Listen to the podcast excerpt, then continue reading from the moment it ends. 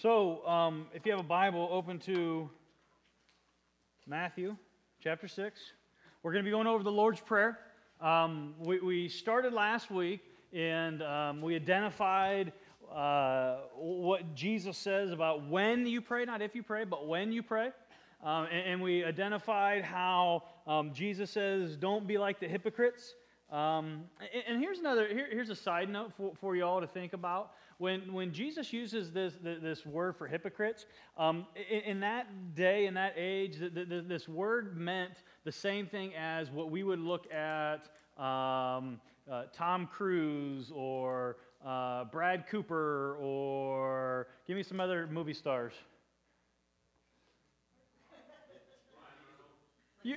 Any movie stars, come on, any movie stars. Okay, Tom Selleck, yeah. All right, so what I wanted you to do was give me some of your favorite movie stars. Maybe Tom Selleck is Miss Stephanie's favorite. We know what to get her for Christmas. First one that came to mind, I'm just saying.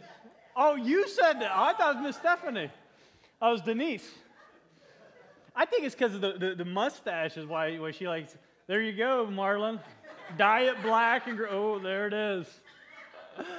But this word hypocrite, it's the same thing as they would look at actors, those who would put on a play, put on a show. And that's what we talked about last week, where Jesus says, don't be a hypocrite when you pray. Don't pray to put on a show. And we talked about, well, wait a second, last week Jake got up here and prayed before, now Dan got up here and prayed. Should Dan not pray for that or like that? No, that's not what we're talking about. That's not what Jesus is talking about here. When Dan is up here and he's praying for God's will to be done. He's not praying to so you guys can all say, wow, dude can pray. No, he's praying to intercede on the behalf of y'all and us all as well, going into the throne room and understanding that we're just laying everything before the Lord. This is not so Dan could get the pat on the back, hey, man, you knocked it out of the park today. No, this is to identify, God, we need you. And that's what we talked about last week. So if you missed out on that, follow up on the podcast or whatever with that. But what I want to talk about today is the Lord's Prayer itself. Those verses in which we recite every Sunday before we really start into the service, and we recite them not so we can say, "Oh, okay, got this check, it's done," but to condition our hearts. And now I think it's probably about 2 years that we've done this. And last year, about the same time, we talked about the Lord's Prayer and explained it a little bit. And this day today, I want to do the same and talk about the Lord's Prayer and explain it a little bit more, because when Jesus' disciples came to him and said, teach us how to pray, which is interesting. It doesn't say that Jesus' disciples came to him and said, teach us how to preach or teach us how to do that. They said, teach us how to pray. Jesus responded with this. I mean, we know that in Luke is where it says that they had approached him and asked him that. Here it's the same account of what he says. Okay, here's how you're supposed to pray. Like this. So this is a model. These aren't the exact same words, and that's what we're going to look at today, is when we look at the Lord's Prayer, we're going to look at this as the model, or a model, not the model, but a model in which the Lord has given us, so when we pray, we can have power in our prayer. Now, some of you are like, wait a second, it's the Holy Spirit that gives us power. Yes, understood, and not negating him at all. But when Jesus is directly approached, how do we pray? This is his response, and that's what I want to look at today. If you want to have a title for your notes, you type A people, Principles of Prayer is all it's going to be. I was going to make it Principles of Proper Prayer, but it just kind of too many P's. 2 P's is enough. Principles of prayer. And I'm using the term principles intentionally. I don't want to say rules or laws or anything like that of prayer. I want to use principles because I think principles are different. And if we look up, understand what a principle is versus a law, it'll help us understand our direction a little bit. And let's look at this. A rule says do this, don't do that, right? A rule in the game of football is that there's 11 men on each side of the ball, right? 11 men on offense, 11 men on defense. And to operate in the correctness of the game, you have to have 11 men on each side of the field, correct? Everybody, even if you don't know the ins and outs of football, you know that you might know that, right? If not, you're like, I'm getting schooled in football. Fine. The rule is there's 11 players on each side of the field, on the team, on each team. So that's a rule. Now, a principle is you want to put the big guys up in front on the line, and you want to put the fast guys in the back, and you want to put the guy who can throw the ball the best as the quarterback. Those are principles.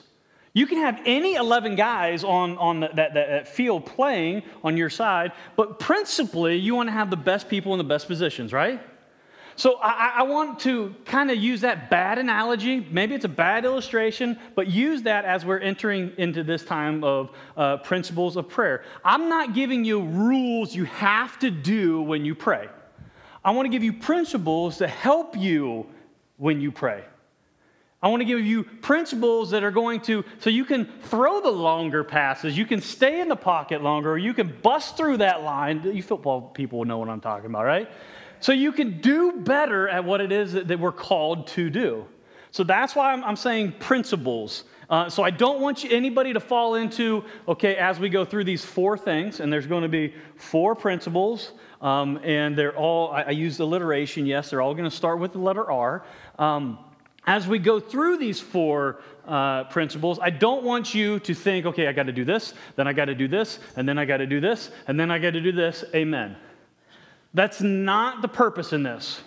The purpose is to take all of these principles and put them together, and as you pray, this is the expression that comes out of your heart. Now, is it going to take some time and some focus? Absolutely. But this whole prayer series, and I told you a few weeks ago that our whole focus for 2018 is prayer. Our whole focus for 2018 is prayer. So what I want us to do is I want us to take these principles. I want us to start to apply them on a daily basis and see how God works through them. So with that, let's look at principle number one, relationships. Relationships. So in the Lord's Prayer, it starts out, our Father in heaven. Pause.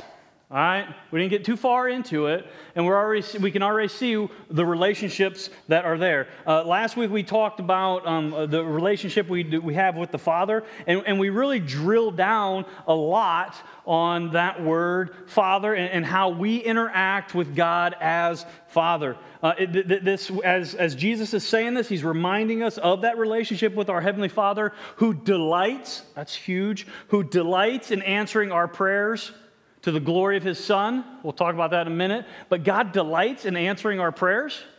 So understand this relationship with the Father is paramount when we pray.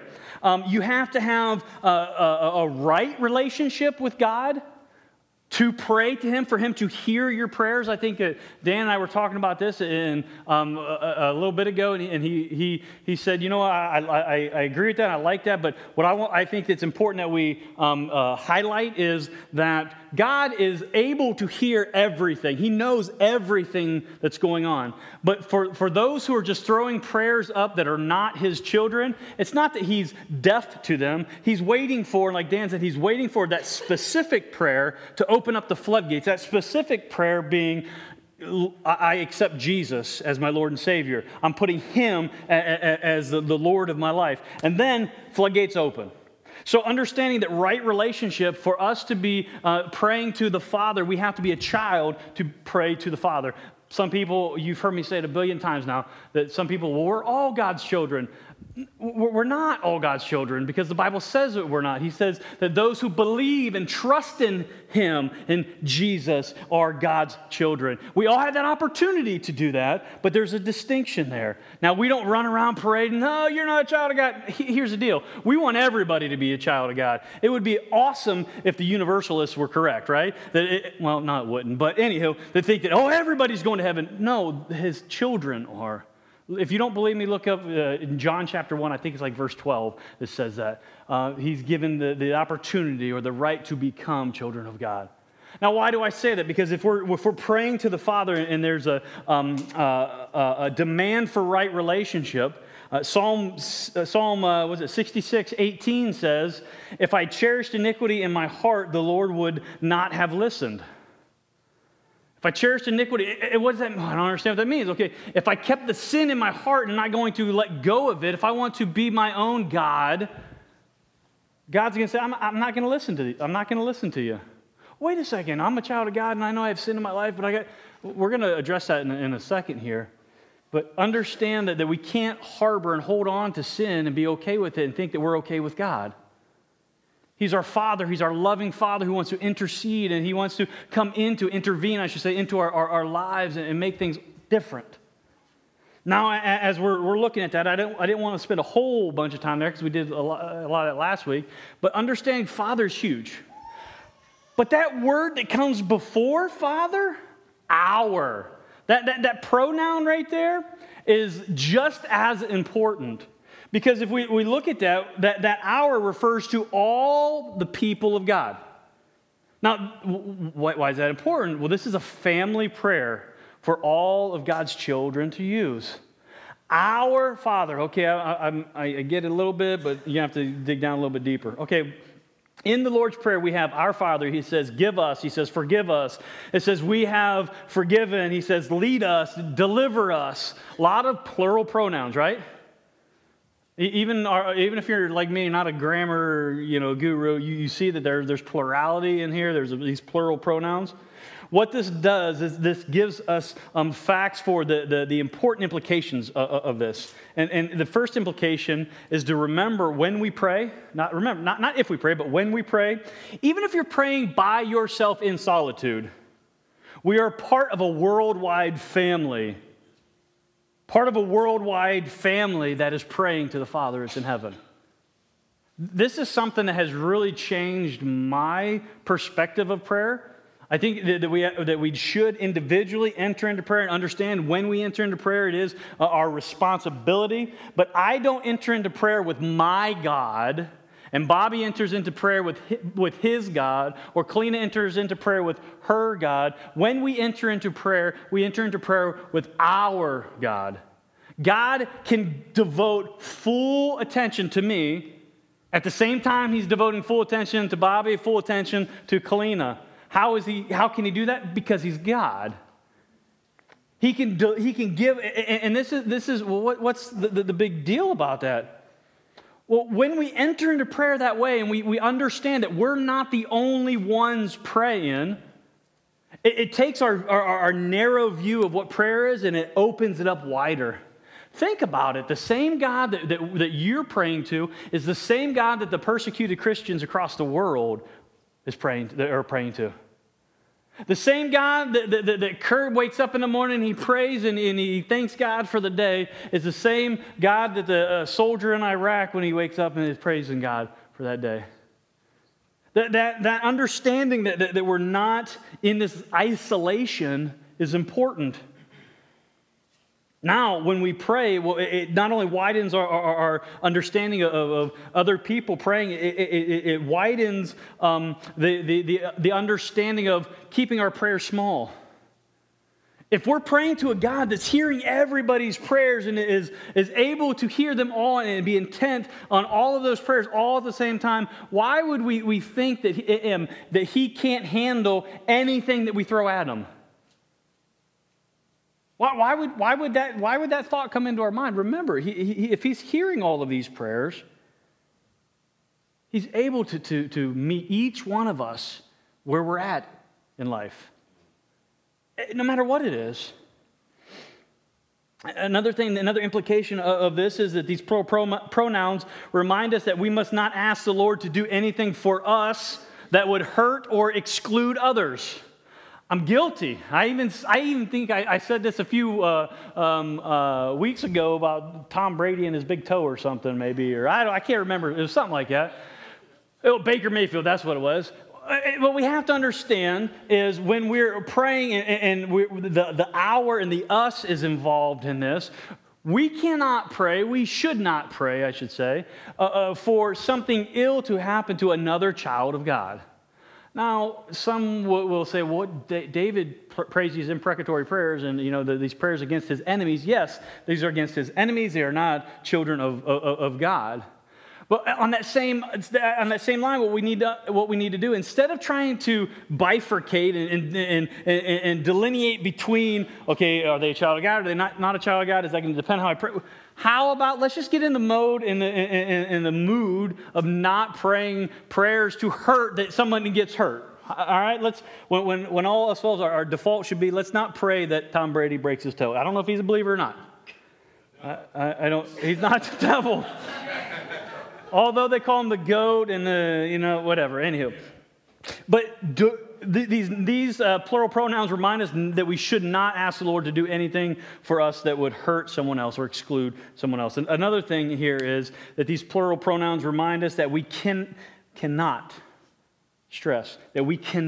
be out of fellowship with our brothers and sisters and expect God to hear and answer our prayers. This is where some will. I disagree. I'm a child of God and I can do what I want and be where I want. All right.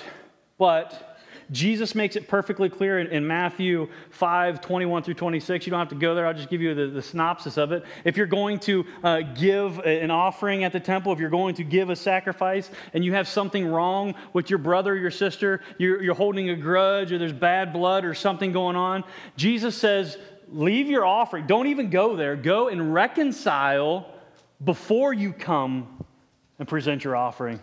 Jesus also says later on in chapter 6 here, verse 14 and 15, he says, for if you forgive others their trespasses, your heavenly Father will also forgive you. But if you do not forgive others their trespasses, neither will your Father forgive your trespasses. I don't know about you, but I think it's pretty clear that it's important to look at the relationships, not only our relationship with God, but our relationships with others. That doesn't mean everybody has to be holding hands and skipping and riding tandem bicycles and having T-shirts and sweatshirts that match and everything. Not saying that. But if there's a problem, there's reconciliation that has to take place. Now, let me throw this out there. What if you're the one that has been hurt, or maybe you're the offender, whatever it may be, but you put forth that effort to see that reconciliation take place, and the individual on the other side, it doesn't come back reciprocal, and there's no give on their end. They're not willing to reconcile. That's not on you. You are responsible for you. But if you know that there's something wrong and you don't do anything about that, then it is on you.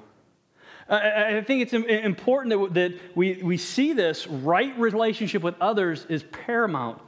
And I just said that being outside of fellowship with our brothers and sisters, this is the crazy part, and I think I said this a few weeks ago, that we can say, I'm all right with God, but I'm not all right with Bobby. Bobby's a child of God. He's an image bearer of God. Christ lives in him, and it comes out of him. I'm not all right with him, but I'm all right with God. You cannot be all right with God and not be all right with his people. That doesn't mean, again, Bobby and I are on tandem bicycles and we're riding together. Everybody pictured that, right? He would be on the back. I'd be on the front steering around, all right? I'd be like, come on, Bobby, pedal. That doesn't mean that we have to agree on everything. It doesn't mean we have to agree on, you know, flavors of ice cream. No, what that means is that we come together in unity under one God, one Spirit, for one purpose. We can even have differences in views on drinking. How about that? Some people, that's a big one in the church. You can have different views on the use of alcohol, but you can still be in unity as brother and sister, or as brother and brother in Christ. So on the essential things, it's understanding that we cannot be outside of fellowship. We cannot avoid the people of God, but say, I'm okay with God. Jesus says so, not Lee. So some of you are sitting here thinking like, wow, there's somebody I need to talk to. Okay, Don't use that as I'm instigating that conversation for you. Use that as the Holy Spirit is provoking you and poking you to, hey, you need to reconcile that. Yeah, but they're going to spit in my face. That ain't up on you. You have to, in churchy terms, put forth the olive branch, right? You got to say, oh, all right, I'm going to do this, and I might get punched. I doubt anybody is in here. Maybe y'all are kind of crazy and rough, but I doubt anybody in here is going to get punched in the mouth for going and trying to reconcile a relationship that is struggling right now. What we need to do is we need to understand if I want to have that intimacy and that time with the Father and be able to lay everything before Him and ask for forgiveness for everything that I've done, maybe I need to ask for forgiveness for what I've done to my wife or my kid or whatever it may be. So right relationship matters. That's the first principle. Second principle is about responsibilities. Responsibilities. So we have relationships. Now we can see responsibilities. If you look at the Lord's Prayer and see where it says, our Father in heaven, hallowed be your name. So holy is your name. Your kingdom come. Your will be done on earth as it is in heaven. So just in those two verses there, we can see that these principles, or this principle of responsibility. Now, this principle of responsibility in what? I'm glad you asked. There's three main parts to this principle of responsibility. Honoring God's name, promoting God's kingdom, and obeying God's will. I'll say that again because I know I went a little fast. Honoring God's name, promoting God's kingdom, obeying God's will. What we need to understand is that God answers prayers so that His name might be glorified. He answers prayers so His name might be glorified, which means that His reputation looks good in a world that pays little attention to Him. Understand that when we ask prayers, or we pray to God, maybe we should ask some questions, or maybe we should examine our prayer just a little bit. Maybe it's something like this. Maybe you should ask this question. If God granted me these requests, whatever the requests are at the time.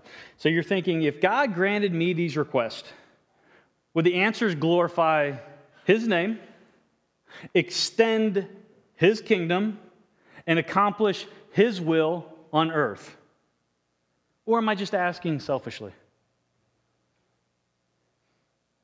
Now, that doesn't mean that, oh, crap, I've been praying wrong. Here's what we have to look at. God wants to hear all of our prayers. And remember, these aren't rules to the game. These are principles. These are to enhance that time in which you're praying. And understand, I want to take these responsibilities on. Maybe it is praying for the same thing. Maybe, okay, you want to pray for your kids' future college. Great. Pray for that. Pray however it is that is laid on your heart. Okay, God, I'm praying that you make it possible for my daughter, for Haley, to go to the college that she wants to go to. That's a good prayer. But and through that, so think. Okay, will that college and that prayer, I should say, to go into that college, will that glorify God's name? It could. God, through her going to that college, use her to glorify your name in some aspect. Use her to extend your kingdom. Use her and let her and help her obey your will while she's there. Haley wants to go to Liberty University, which is awesome. Their whole their phrase is building champions for Christ, right? So understand, I can pray that prayer. But I think that we still need to examine that. And maybe you're like, well, that's not my prayer. Whatever your prayer is, maybe you just need to look at it on the reverse of this little question I asked. Start out with, is this prayer selfish? God, give me a double cheeseburger. Well, is it selfish? Well, he says to pray for your daily bread. Daily bread, but not daily bread and meat, right? And cheese. No, I'm probably. We'll talk about that. But just ask yourself, is my prayer selfish? Which comes into a sticky situation because what you're going to probably get in return, is the devil's like, here's my chance. Absolutely, your prayer is selfish. Don't listen to what the devil says. Understand that when we want to enter into this time of prayer and we want to commune with the Father's not going to overlook that.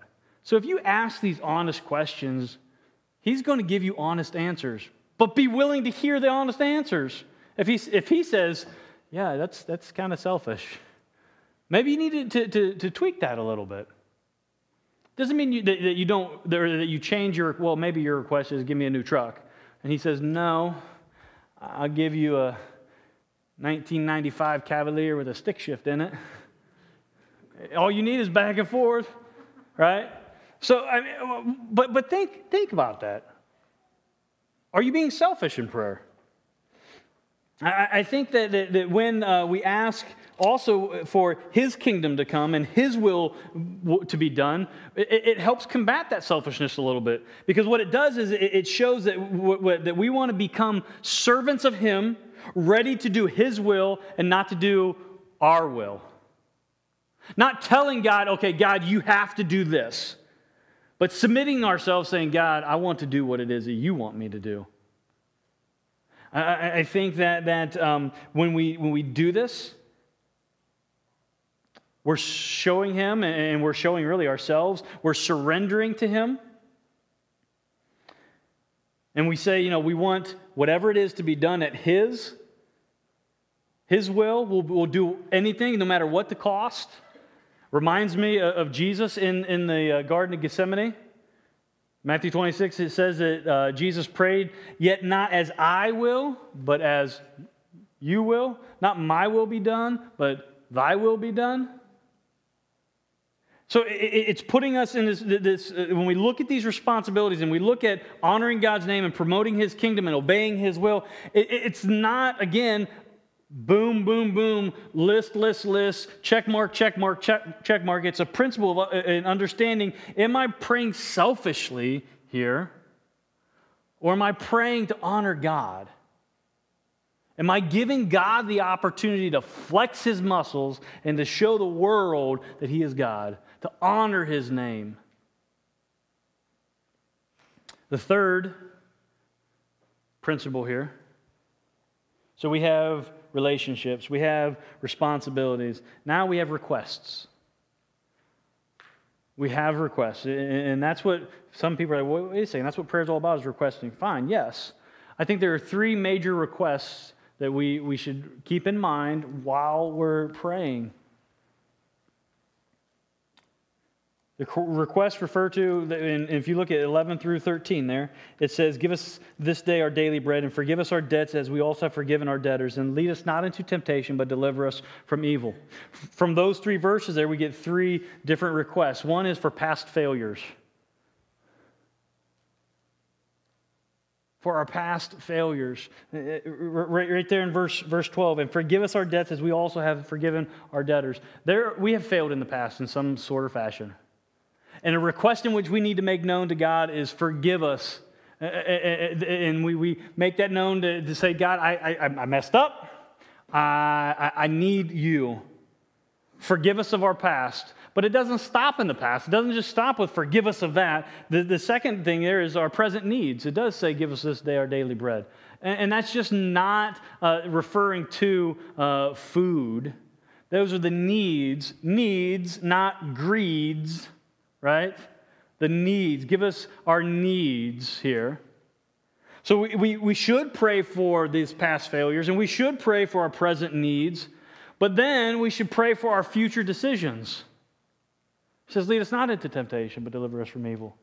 We should pray, and maybe that you do need to pray for, okay, let me pray past, let me pray present, and let me pray future. Some of you might have to do it that way.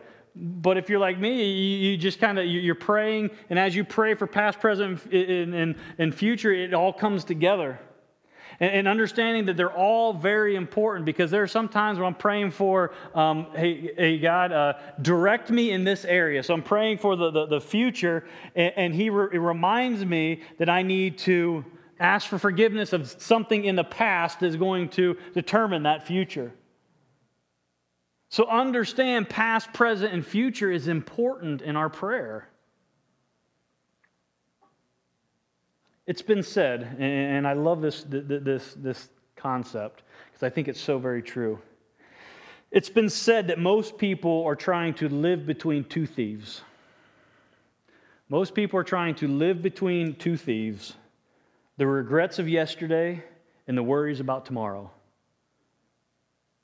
Most people are trying to live between two thieves, the regrets of yesterday and the worries about tomorrow. So they're unable to enjoy the blessings of today. Just think about that as we're praying. We don't have to live in regret of what we've done. If we've asked God for forgiveness, He's forgiven us of that.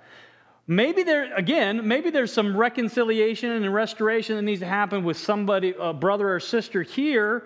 Then do that, but don't live, and because this is where the devil wants us. Don't live in between the regrets of yesterday and the unknowingness or the uncertainty or the worries about tomorrow. Don't live in between there, because God says for His children that God forgives the past, He provides the present, and He guides the future. He forgives the past, provides for the present, and guides the future. So as we're looking at all of this and we're entering into confidently, remember Hebrews 4:16, that with confidence we're going to go into the throne room, right? We're doing this, if we're going to go with confidence into the throne room, we need to understand when we ask for forgiveness of our sins, of our past failures, the Bible says He's faithful and just to forgive us all of our sins. It's not we have to wonder, oh, is He going to forgive me of this? No, He has. He will forgive you of that if we ask. And then when we ask for our present needs, the Bible says that He knows what we need before we even know what we need. He provides for us. And it says that He'll never leave us nor forsake us. He'll guide our steps. He's actually sent the paraclete, the helper, the advocate, the Holy Spirit to guide us in our walks, in our lives. So as we're looking at this and we see relationships, responsibilities, requests, I threw this the fourth one on here just to kind of bring everything together, and that's reminders. Because if we're looking through the Lord's Prayer, and we use the extended version of the Lord's Prayer here, because if you have an ESV and you're looking at it, you're like, wait a second, that ends. But if you look down your footnotes, it does give the "For yours is the kingdom and the power and the glory forever. Amen." Understand that if we're looking at relationships and we're looking at responsibilities and we're looking at requests, we need a reminder of why this is all, we're able to do this and why we do this. It's because of His kingdom. It's because of His power. And it's because of His glory. So as we're thinking about these principles, and some of you are like, well, that sounds like it's going to be hard and it's all complicated, and I got to change my whole prayer life. I'm not saying you bite the whole head off the elephant at once. Just if you haven't, write these down and just be thinking about them, and maybe do a little self-assessment. As I pray, am I remembering the relationships that are involved, the relationship with the Father and the relationships with others? When I pray, am I remembering the responsibilities of honoring God and promoting His kingdom and obeying His will?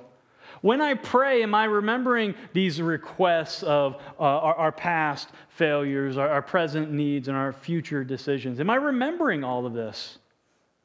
And that's why I think it ends with, "For yours," not mine, but "for yours is the kingdom and the power and the glory forever." Now, when we entered into this, I said, I don't want this to be like you have this list of things to pray through, and this is how. Use this in a principle matter. Just start looking at, how am I praying? Because the conversations I've had with y'all is that you want to pray better. Those are your words. I want to pray more. I want to pray better. You want to be more engaged, has been used, or intimate, I've heard, with God. This is some principles that you can enact to do that. Now, if you need help with this, I know three other guys that are more than willing. I know there are the other men, the deacons as well, and there's some women that are more than willing to help you on this. Some of us might be like, well, I've heard this for the first time. I don't have it down pat, but I really want to do it, and then I want to help somebody with it. Awesome. We've been doing a little thing with the leadership in the church, and we've been texting different people at different times, asking for prayer and everything, which has been, I don't know, I mean, we were talking about it this morning, that it's just been awesome. If you get a random text from one of the elders, or even one of the elders' wives, or the deacons' wives or something, that says, pray for me. It's not because, pastor went off the deep end and now we're going crazy. No, we want to extend you the opportunity to pray for us because we need it. In the same sense, if you just want to, anybody wants to take the initiative. And you don't have to have anything specific to pray about. If you just want to take the initiative and send out to some of your brothers and sisters, hey, pray for me. There is nothing better. I've had a great joy in doing this. There's nothing better than somebody saying, hey, will you pray for me? Well, for me, it's like everybody, well, yeah, you're the pastor. You're supposed to pray for everybody. I'm just in the same boat as y'all. I need prayed for a lot, maybe a little bit more. So, but understand that giving those opportunities and understanding that this is our Father and we're all in this together, that's going to take that time, that intimacy with God to the next level. When we submit everything, if we say, I need my brother and my sister to lock arms with me and face whatever it is that I'm facing, but I'm not good with words, it doesn't matter. Send out a text that says, will you pray for me? Period. That's it. Start with something simple, right? And apply what it is that God is laying on your heart through what it is we learned today.